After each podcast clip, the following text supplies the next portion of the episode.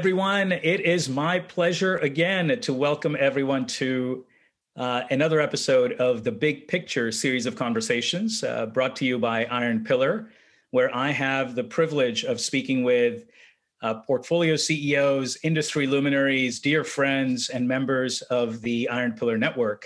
And in that context, it is it is an honor, uh, and this is going to be a lot of fun uh, to speak with my dear friend and somebody I've known, goodness, since the 1980s when we were uh, students together at MIT and in the same fraternity, uh, Jay Chakrapani, uh, who is uh, just a remarkable individual, has been deep in ed tech for decades. And um, yeah, this is going to be fun. So, Jay, welcome to the show. Thanks, Jolly. Great to great to be here. I want to talk about uh, um, you know the the, the K twelve, the nonprofit piece being one of them. The other is um, uh, really the journey from trilogy to 2U, which was uh, which was remarkable, and how quickly the you know the company scaled and then and then was acquired. So let's let's uh, talk about what got you from for profit to let's say a nonprofit world uh, to begin with? At the time i was at mcgraw-hill and i built a business uh, where we really digitized the higher ed business for mcgraw-hill and you know we had uh, i had launched and built a platform that had grown to millions of students and to tens of thousands of instructors and serving them every day. And some of the in, the innovations we had developed was around adaptive and personalized learning, and and so my move to a nonprofit sort of uh, was, was grounded there, where the work we were doing in adaptive learning um, hmm. uh, uh, started to uh, to really become a a focus of mine. And then just pivoting a little bit to uh, you know, how you ended up at Trilogy, and then take us through that journey from Trilogy to 2U, and now uh, your latest uh, venture, if you will. I think the lesson that I've learned is never burn bridges. so any, so any, any job you take, and no matter what, how frustrated you are at the current environment, never burn bridges. So what's interesting is with Trilogy, um, I had first met the CEO when he had started the company because I was at Barnes and Noble Education as the chief digital officer. And we were, and you know, we had university partnerships where we ran the bookstores and we were looking for digital innovation. And Dan had just started Trilogy with the idea that universities weren't in the boot camp upskilling business. Hmm. And he said, you know, um, you know, there's General Assembly, there are all of these tech boot camps, but te- but if universities wanted to do this, um, he could private label that capability and uh, let universities get in the game. And so, you know, when I was at at Barnes and Noble, um, we said, you know, there might be an opportunity to partner with him, but he was just too early. Um, and then a couple year, uh, uh like a year into it, uh, he had gotten his first three clients. He had found product market fit. Um, and then a colleague of mine from McGraw Hill joined Dan as his chief people officer. And, you know, Dan was looking for, you know, now that he had found product market fit, he was looking to scale the business and he was saying, Oh, I need a, I, I need a good CTO. And my colleague from McGraw Hill basically said, Hey, you should talk to Jay. And then that all clicked. And I was at Barnes and Noble at the time, and then Dan uh, called me up and said, "Hey Jay, uh, remember me? Uh, now, now I'm ready for you." So, so that's that's what that's what sort of kicked that off, and then the story is history.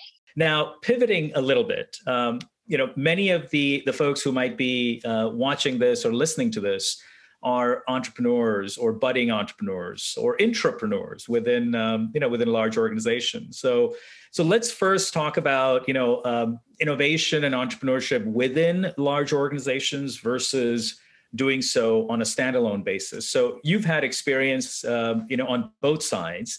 So yeah. just compare and contrast. What what is the difference between you know uh, the pluses and minuses perhaps of uh, innovating within a large company versus doing something on your own or or joining a startup? I thought a little bit about this. And so what's interesting is both of them have pros and cons, large companies and small companies. But what what I think is is the nuance is to be attracted to the to the specific opportunity that is within any of these areas. Like there can be small companies that kind of just burn out, and there can be large companies that you deal with the bureaucracy.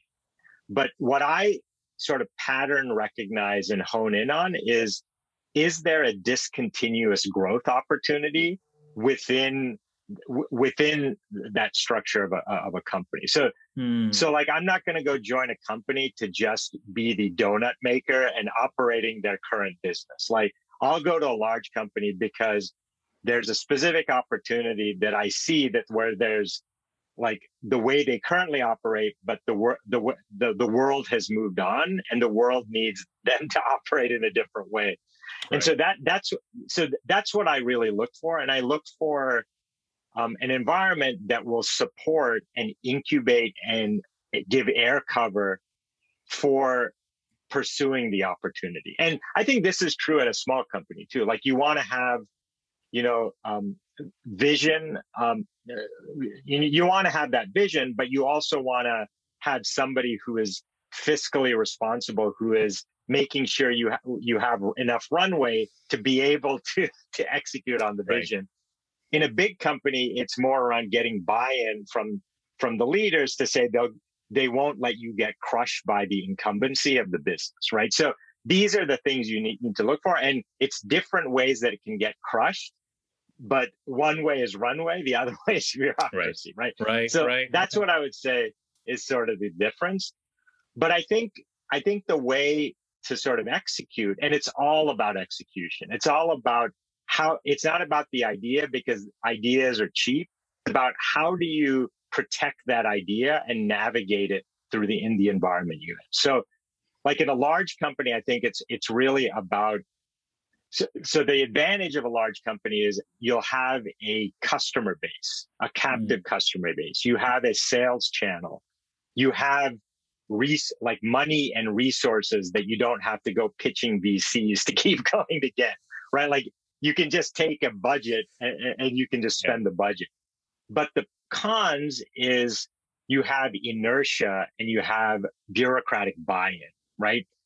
So the way to navigate that in a large company that I found is take your idea, but distill it into super small wins that you can build momentum off of, right? So don't take an idea and say, there's a promised land coming in like two years, but right. saying, like, this thing I can break down into a one month deliverable and give something back to show that, okay, this is great. This is moving along and really break it down into small wins. So that, that's why I said in a large company.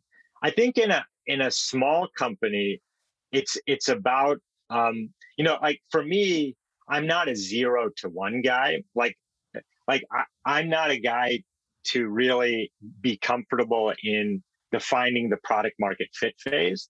But when a company is ready and found product market fit, I, I love coming in and helping the founder professionalize the operation to stay yeah. ahead of the growth. Right. So that's, that's what I like. I, I mean, so that, that's where my experience is too. So, so I would say, um, sort of that would be my advice on the small company and, and my be on the smartphone. Look, yeah. a final question, final question, and, and we can go on for for hours. I mean, this is this is so amazing, Jay. Thank you. Uh, final question um, is what got you excited about let's say being part of iron pillar network and you know was it uh, there relationships involved but was there anything in particular let's say because of a little bit of an india connection et cetera that also played a role but but I am I am indebted to to you and others for being part of the network. But what got you got you going, got you excited? Well, if I have to be honest, please please be honest. It yes. is, It is when I was a gawky 18 year old kid, and you were a junior in the fraternity, and I saw you as a mentor, and that meant you as a mentor. You taught me how to hip hop dance. you yes. had me for life. so when when uh, you know we kept in touch and you you said you were doing this, you know this was that was that that's the heart of my motivation. Is you've always been a mentor, but I think I think specifically Iron Pillar, uh, what really attracted to me is sort of the global outlook. You know, when I talk about my my work in education, um, it's all about uh, uh, sort of closing the gap to opportunity, making opportunity accessible, and unlocking that opportunity for your life. And education is that stepping stone. And I and I think your glo- like Iron Pillars global um, sort of footprint and global thinking tells me that you know really spoke to me that talents, ideas, and innovation isn't local to Silicon Valley. It's global. And um, you, know, with a with a firm that is really thinking about how we un, how you unlock that that innovation across the globe and find those nuggets of opportunities to back and incubate and and power.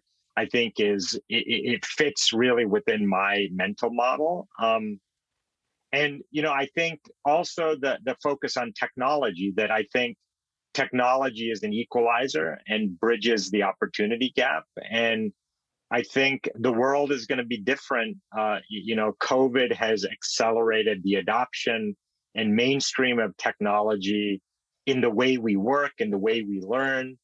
Um, and I think um, there's going to be a great equalization where, uh, you know, amazing ideas, uh, you know, can happen anywhere. People can get started by spinning up an AWS in like ECS right. instance. And, you know, if they have access to the knowledge, they can sort of change the world. And, and I think it's education and, and access to that opportunity that, that I think Iron Pillar is, uh, is right at the heart of. And I, I think Iron Pillar sort of represents a new class of, of not Silicon Valley centrist centricity that that I think is very refreshing. Thank you. Thank you so much, Jay. Um, look, I mean, uh, future work, future of education, future of life is sort of a theme uh, that that Iron Pillar uh, has, and education clearly is is a foundational.